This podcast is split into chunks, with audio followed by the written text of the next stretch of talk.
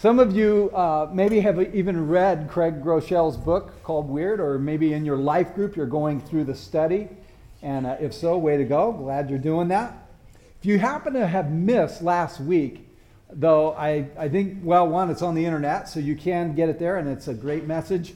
But I should probably dial back a little bit just to catch all of us up together.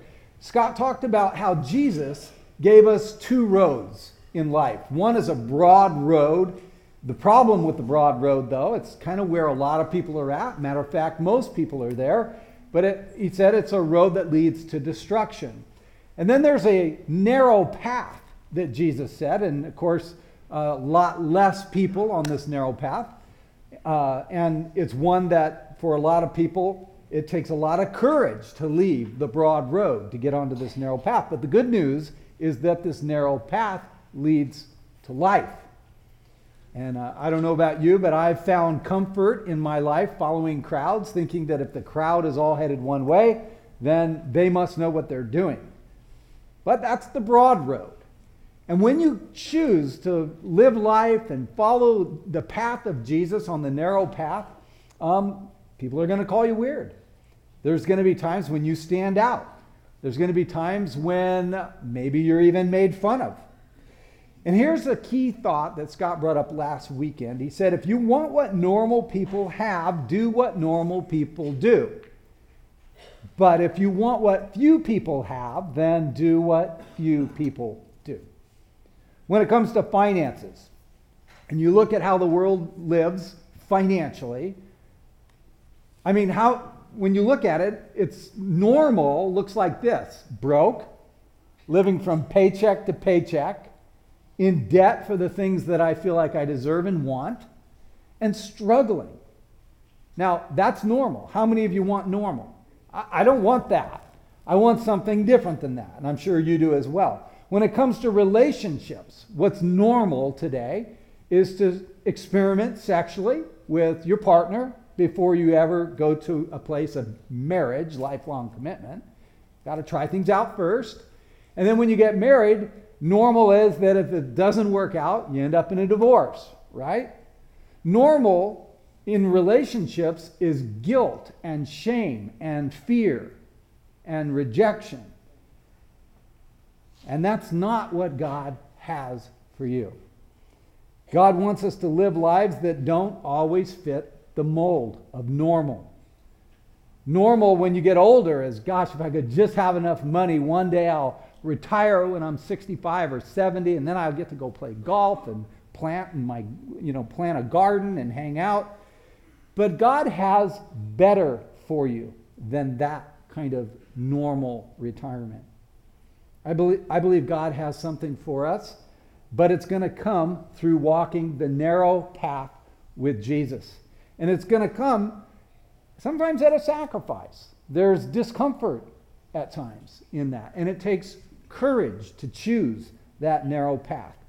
You see, we're not talking about weird just to be weird. Matter of fact, there's bad weird, and then there's good weird. Bad weird is like, hey, I'm just like socially dysfunctional, and I want to cram my values down everybody else's throat. And whenever I'm talking, I want everyone to make sure and listen.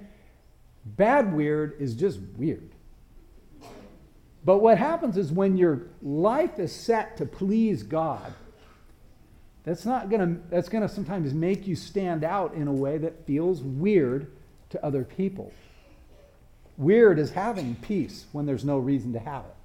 Weird is experiencing joy when your circumstances are set against you. Weird is having security and knowing who you are in God's eyes. Weird is not living a life of guilt and shame, but a life that's filled with purpose and filled with direction and clarity. The first time I got weird as a Christian, I, I remember it really well because I was working in the book business and I had moved to Tyler, Texas to do this business. Went to this church where I eventually ended up meeting my wife.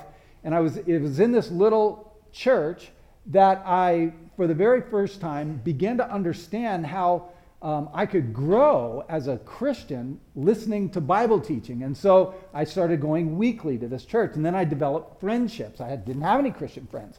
And then all of a sudden I had these friends. And then I developed these mentors who were some of the people on the staff that were pouring into me and developing uh, me as a disciple of Jesus. And, and, and my life started to change. And I, I, I decided I'm going to move here. And I'm going to go to this church. I'm going to leave the business that I'm in.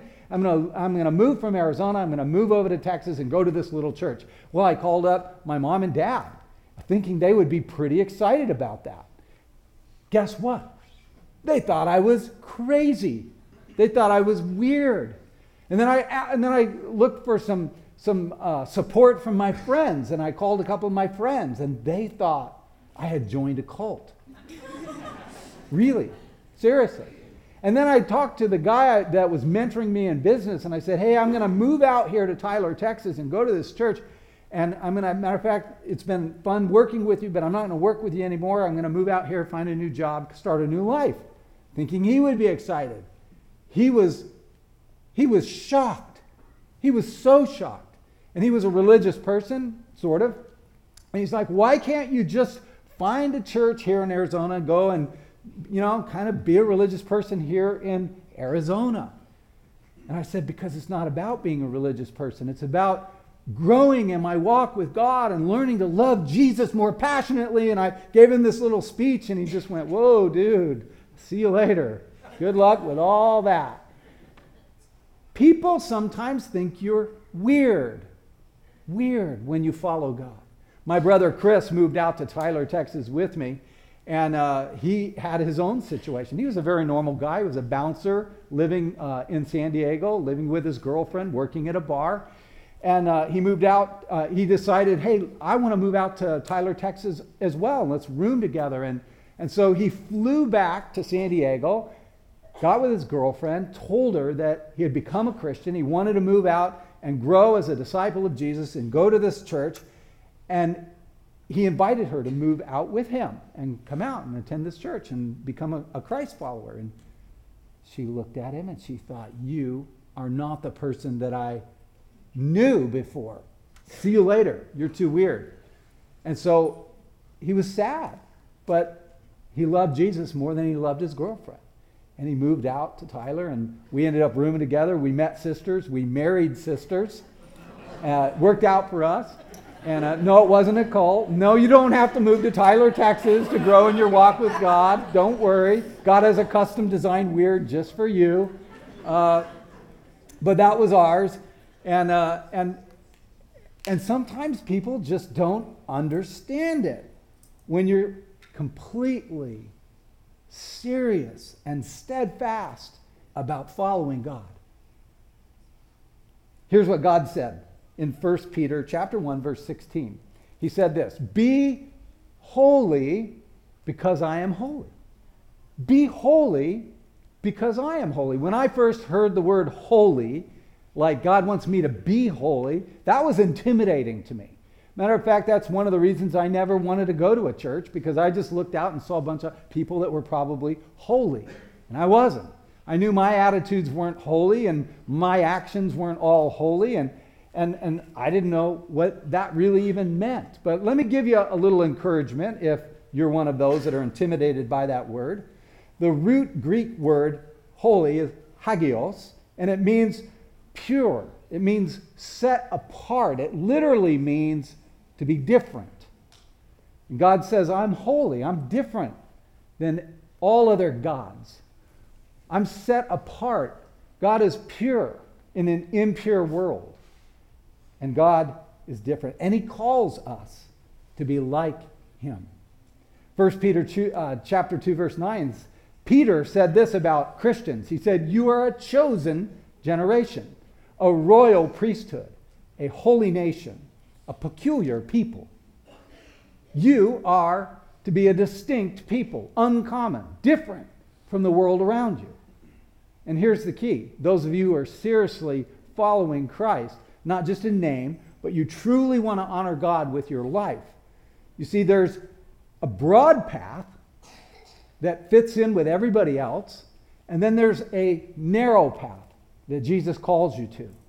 And the narrow path, the one where your goal is to please God, is one in which you will be set apart. and you will begin to adopt the value systems of the scripture. And you'll begin to want to live to please your heavenly Father. And yes, there'll be times when people make fun of you, when it smacks people in the face unintentionally, mind you, because people want to hold you back and keep you being normal, right? Don't leave. Don't leave us. Don't become weird. Be normal like me. The problem is, normal doesn't work. Ephesians chapter 5 verse 1 gives us a great picture of what it means to be holy. Be imitators of God, therefore, as dearly loved children. When my boys were little, you know, three, four, five years old, they used to love to walk around and they would imitate me, you know. And so if I was going to go out in the yard and work and rake, they would find something to go out in the yard and rake too. Or maybe we were in the house and I would go over to Tisa and, and give her a big hug, and then they, they would go over there and they would give her a big hug on her leg. And then I would yell at our dog who was being bad, Cowboy, the Australian Shepherd, and then they would scream and yell at the dog. And then that's where the analogy departs from God, okay? I'm imperfect. Imitating me eventually breaks down. But God said, imitate me. Why? Because you're dearly loved children. Because He loves you. He says, Live a life of love, just as Christ loved us and gave himself up for us as a fragrant offering and sacrifice to God. But among you, there must be not even be a hint of sexual immorality or of any kind of impurity or of greed, because these are improper for God's holy people. Nor should there be obscenity, foolish talk, or coarse jesting or joking, which are out of place, but rather thanksgiving. That's not normal. Would you agree? That's not a normal way to live life. I mean, if you, as a young adult, let's say, you decide, hey, I am going to save myself sexually until I'm married to that person God identifies as the lifelong partner for me, you won't fit in. Or if if maybe you decide, you know what, instead of complaining every time life doesn't go my way, I'm going to start just giving thanks all of the time to God. Instead of laughing at all of those jokes that everybody wants you to laugh at that put people down, that, that are sexually inappropriate, whatever, and you decide, hey, I'm not going to go that path anymore. All of a sudden, people wonder what happened to you, right? Man, it used to be fun. Now you're not when you decide instead of hoarding and being greedy and making sure you save every dime you can or spend it on yourself and you decide to be a generous person and begin to give and pour out, people wonder why are you, why are you being sloppy with your money? See, David, the man after God's own heart, said this in Psalm 69. He said, God, passion for your house has consumed me. And that's a radical guy. That's a statement right there, isn't it? That God, the things that matter to you, the things that are your values, the way you think, that has captured my heart, and I'm passionate for that. I worship you. And he goes on, he says, and those and the insults of those who insult you, God, have fallen on me. In other words, God, I am so close to you, and I want to imitate you, and I want to be like you, and I want to be near you that whenever people fire those arrows of insult towards you, they hit me because I'm close to you. And when I weep and fast, they scoff at me. And when I dress in burlap to show sorrow, that was something that they did back in that day to repent, to say, God, I, am sorry for how I've been acting and how I've been thinking. And when they would come back to God, they would dress in burlap and they would weep and put ashes on their head and when you turn to God, however that looks for you, you don't have to wear burlap, but whenever you feel grieved in your spirit for how you've been living, how you've been thinking, how you've been treating people, and you repent and you come back to God, people will laugh at that. They think it's unnecessary. I love verse 12. It says, They make fun of me. I'm the favorite topic of the town gossip, and all the drunks sing about me. Here's the deal if you think you're weird and there's not drunk people out making songs about you, then you got some more weird to go, okay? I mean, when you leave the broad path and you get onto the narrow path, people will mock you. They may make up some funny songs about you. They're going to call you weird or different. They may want to pull you back into the bucket with this crab mentality. Have you ever seen how crabs act in a bucket? It's kind of gross because one little crabby that wants to get out, what happens is all the other crabs pull him back down right?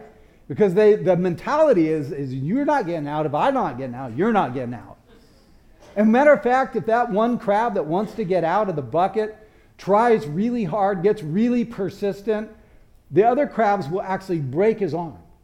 And if he continues to try to get out of the bucket, they'll kill him. I wish to say that human beings weren't like that, but often humans can be the very same way and, and I'm not saying that someone's, uh, someone's going to break your arm. They may just break your spirit. They may not kill you, but they will kill your dreams. Maybe it's a group of people, a group of friends, a social circle, people that you're hanging out with at work or school. God has something better for you. He doesn't want you to hang out in a, in a bucket of crabs, people holding you back. The rest the rest of peop- the, the people who live that way often want to nor- keep everything normal, keep everything the same. Don't break free. Don't break out. Why do people do that? Because there's comfort in the crowd, there's security in that, there's that sense of don't leave us. Some of you are growing in your walk with God right now. Some of you, the Word of God has made a, a, a huge impact in your life. Some of you in this last year, you've grown more than you have in years previously. But there's this cultural sense of fitting in that you have to fight against if you're going to continue to grow. You have to fight against that desire to be normal, to fit in, to have everyone like you so that you look like everyone else. The, the reality is, is people really don't care that you go to church. That actually is pretty normal. What's abnormal is when you fall deeply in love with God and you get passionate about the things of God. All of a sudden, that's like, whoa, you're taking this thing too far. Taking it too far. Just go and be a nice little hardworking, goody two shoes person. You see, that type of religion is powerless. It has never changed anyone. God wants to give you a kind of faith that storms the gates of hell and sets captives free. God wants to give you a passion and a conviction to live out the values of the kingdom, that it aligns with what you say you believe, that your actions align with that. God wants us to fight for people's freedom and for the things that matter to God. So that means we have to deal with this inward pressure and an outward pressure. The inward pressure is the pressure to please people the need to please. And if I'm honest, that has been something that has been like an Achilles heel to me for years. Is wanting to please people, wanting to keep people happy. You know, sometimes when God will maybe prompt me to do something that feels a bit radical, I, I often jump really quickly to, I wonder what people would think. What would my family say? What would my friends think? Gets in the way. Proverbs 29, verse 25 says, Fear of man will prove to be a snare, but whoever trusts in the Lord is kept safe. The scripture says that fear of people, fear of what people will think of you, fear of what people might do to you, if you get off the broad path onto the narrow path, that that fear becomes a snare. It holds you back. It holds you in those things where you're in relationships that are negative, that hold you in addictions because you want to break free on your own, on your own terms without having to become honest or humble or repentant for what others might think of you. You don't want it to get out that you have problems. See, that is a snare in your life. It says, Whoever trusts the Lord is kept safe. Where is it that you're ensnared? Where is it that you're afraid to get off that broad path? See, God has a custom word just for you. And for maybe, may, I don't know what it is. Maybe for some it's like, hey, I want you to go ahead and just get rid of your TV because you're wasting too much time with it. Well, that doesn't fit into society at all, does it? You won't be up to date with all the latest uh, uh, e gossip or whatever it's called. What if God said, I want you to get rid of your smartphone because you're too addicted to social media? Just use a flip phone for the next year. go, that's the devil. That can't be God. Maybe it's like, I want you to quit dressing the way you've been dressed. I want you to dress more modestly. Maybe you make that decision. Man, I, all my friends dress half naked. I'm going to dress more modestly. Yeah, you're not going to fit in. Go to the store, it's hard to even find a style that's going to work that way, isn't it? Or maybe you say, I believe God is leading us to be a foster parent. But you look at your family and you already have four kids. And you think, oh, what would my mother say? Fear of man will prove to be a snare, but whoever trusts in the Lord will be kept safe. See, I can promise you one thing that as you follow God, as you walk with God, as you make that choice to be different, to be holy, to be set apart, it's not always going to fit in with people and their mentality. It's not always going to fit in to political correctness. It's not always going to fit in to the group or the circle of friends that you want to like you. But when you're obsessed with what people think about you, you forget what God thinks about you. Because he thinks differently about you. There's this inward pressure to please, there's this outward pressure called criticism. You know, criticism is a powerful thing, and we feel it. And even when people don't say it, we can feel the vibe of it sometimes, right? What are you doing going to church all the time? Are you like this religious fanatic now? Why are you always serving the homeless? Don't you know we're always going to have poor people? And, anyways, a bunch of them are just scammers. Let's go party and have fun. Man, we used to smoke weed together. Come back. You're not any fun anymore. What, do you think you're holier than everybody else? They'll make fun of you, and they'll criticize you, and they'll persecute you. And then, what are you going to do? Jesus said in John 15, If the world hates you, keep in mind that it hated me first. Because if you belong to the world, if you're normal, you always fit in, it would love you as its own. As it is, you don't belong to the world because you're different. You're set apart. You're weird. And I've chosen you out of the world. That's why the world hates you. Verse 20, the middle of the verse, Jesus said, If they persecuted me, they're going to persecute you also. So you got to get ready for it. Matter of fact, let me ask you this question When is the last time someone ridiculed you for your faith, for your life? for your lifestyle? When is the last time you felt mocked or ridiculed or persecuted in some way? Because if we're not ever feeling that, what kind of faith do we actually have? Is it so sedated and so neutered and so able to fit in that nobody even knows that you're a Christ follower? that nobody even cares. People don't change just because we're, you're a good person. People change because they see life transformation in your life. And that your life is different than the world around. I remember um, when Tees and I were married for a couple years, um, we decided we wanted to get out of debt. We wanted to live differently financially. I had a really good job at the time. We were living on the good side of town and living in a big home. Um, and and we felt together that God said, Hey, I, I, want you to live differently. And so we ended up moving to the uh, more dangerous side of town. And we lived in a rental, small rental house. And Tisa's dad was super mad at us for doing that. And our friends didn't understand. And then it got worse when we sold our brand new car that cost $30,000 and we bought a $1,200 old beater. And we wore some used clothes. And I mean, people thought maybe I was going to the casino on the side and losing, you know?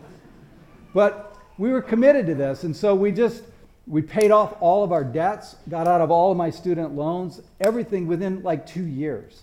And then we were able, during that time, we continued to give and to tithe and to, and to uh, contribute towards causes that we cared about. And God allowed us to go on a mission trip that we were able to fund most of that trip ourselves um, for two years. Because it, there's something about owing nobody anything except to love them and to be able to follow God in our lives financially. If you decide to follow God in your life in any realm, including financially, it's going to look different than the world around you. And you may be criticized. Because when you follow Christ, you leave the normal road, you get on a narrow path, and you open yourself up to criticism. But I think the thing we should be worried more about than being criticized is when we're not being criticized when we fit in so well that everybody just sees you or me as normal. Maybe our Christianity has become too comfortable, too acceptable. Don't try to follow everyone else's steps of faith. God has something just for you. Matthew 5:10 Jesus said, "Blessed are those who are persecuted because of righteousness, for theirs is the kingdom of heaven." And blessed are you when people insult you, persecute you, falsely say all kinds of evil against you because of me. Rejoice and be glad, because great is your reward in heaven. Notice it didn't say they're doing things and saying things about you because you're a jerk. That's not what being weird is. They said, because of me, because of the testimony of Jesus in your life because of just your lifestyle convicts. And even when you walk humbly, there's something about the boldness and the courageousness of your life that it just doesn't seem to fit in. You see, you can't please everybody. Try and please this group, and that group hates me. And then I try and please this group, and then this group hates you. So you can really only please one person, and that's God. He's the easiest one to please, too. He never changes. He makes it simple. He doesn't expect perfection. He just says, Follow me. Follow me. Get on the narrow path. And when you blow it, just admit it. Just admit it and just repent and just come back to me because I'm, I'm merciful and I'm gracious. Follow me. It's easy to please God, it's hard to please everybody else. Let me close with this passage in 1 Thessalonians 2. It says, For we speak as messengers approved by God to be entrusted with the good news. Our purpose is to please God, not people. See, becoming obsessed with what people think is the quickest way to forget what God thinks about you. If you want what normal people have, do what normal people do. If you want what few people have, do what few people do when you follow Christ, when you choose to go down a path of holiness, down a path of being different, down a path of being set apart, a path where there's ongoing change happening on the inside. Sometimes you'll be persecuted for that. Sometimes you will stand out. Not being weird for weird's sake, but being weird because you're committed to please God with your whole life. And that's my prayer for us as a church family that our desire would be to please Him more than we want to please other people. I'm going to invite you to do something with me right now. Would you stand up? We're going to pray. But I've asked the worship team to come back out and sing a worship song, and I want to invite you to do something a little bit weird. I want to invite you to come down to the front and worship at the front and just take that public stand. For some, it might be a commitment to Christ that you're making today to say, you know what? I'm tired of what other people think and how I might be judged. I'm going to stand for Christ today. For others, it might be, you know what? I have, I have lived too much trying to live on a broad road and the narrow path, and today I'm just choosing the narrow path. Whatever it might be for you, if God prompts you to do that, I want to invite you to just come down and worship at the front as we worship God in courageous boldness. God, we just thank you. Lord, that you're at work in our lives, in our hearts, and you know, we know, we're imperfect. But God, we thank you for the cross of Jesus Christ, who came and lived and died and rose again.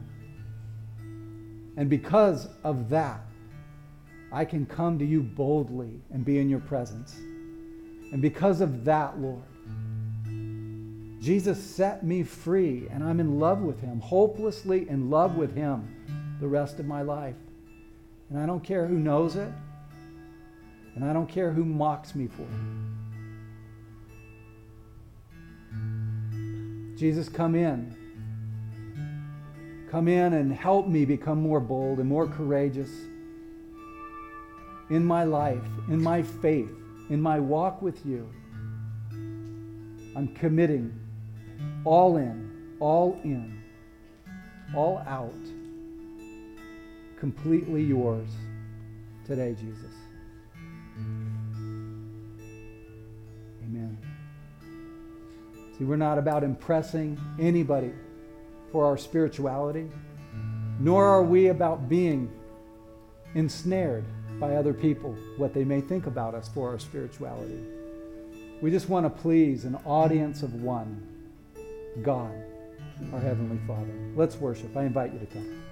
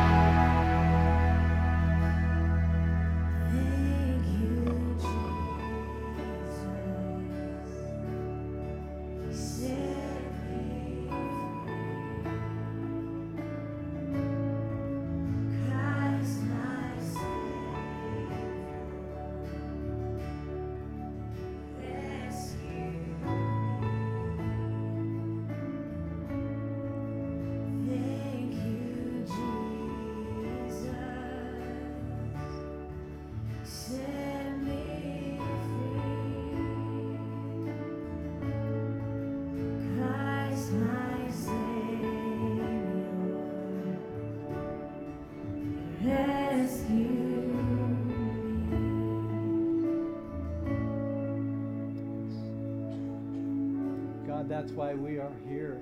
um, to tell you, God, that we love you. Lord, to live our lives to your glory, not to our own. Lord, we pray, would you continue, God, to stir us to love and good works. Stir us, Lord, with a passion for things that matter to you. God, we pray that in those times when we're misunderstood, in those times when, when we're taking bold steps to walk with you, and, and it looks different, Lord, I pray that you'll help us have the courage, God, to follow through. Help us have the courage to please you above all other people. Lord, we pray that you'll help us. Help us, Lord, to love justice and to act merciful and loving and to walk humbly with our God. So we give you that. We give you this praise gladly this morning, Jesus. And our, and our lives are yours. We say yes to you. I say yes to you today. Pray this, Lord, in your powerful name, Jesus. Amen. Amen. Well, God bless you, everyone. Have a wonderful, wonderful day today. Go out and have a great day.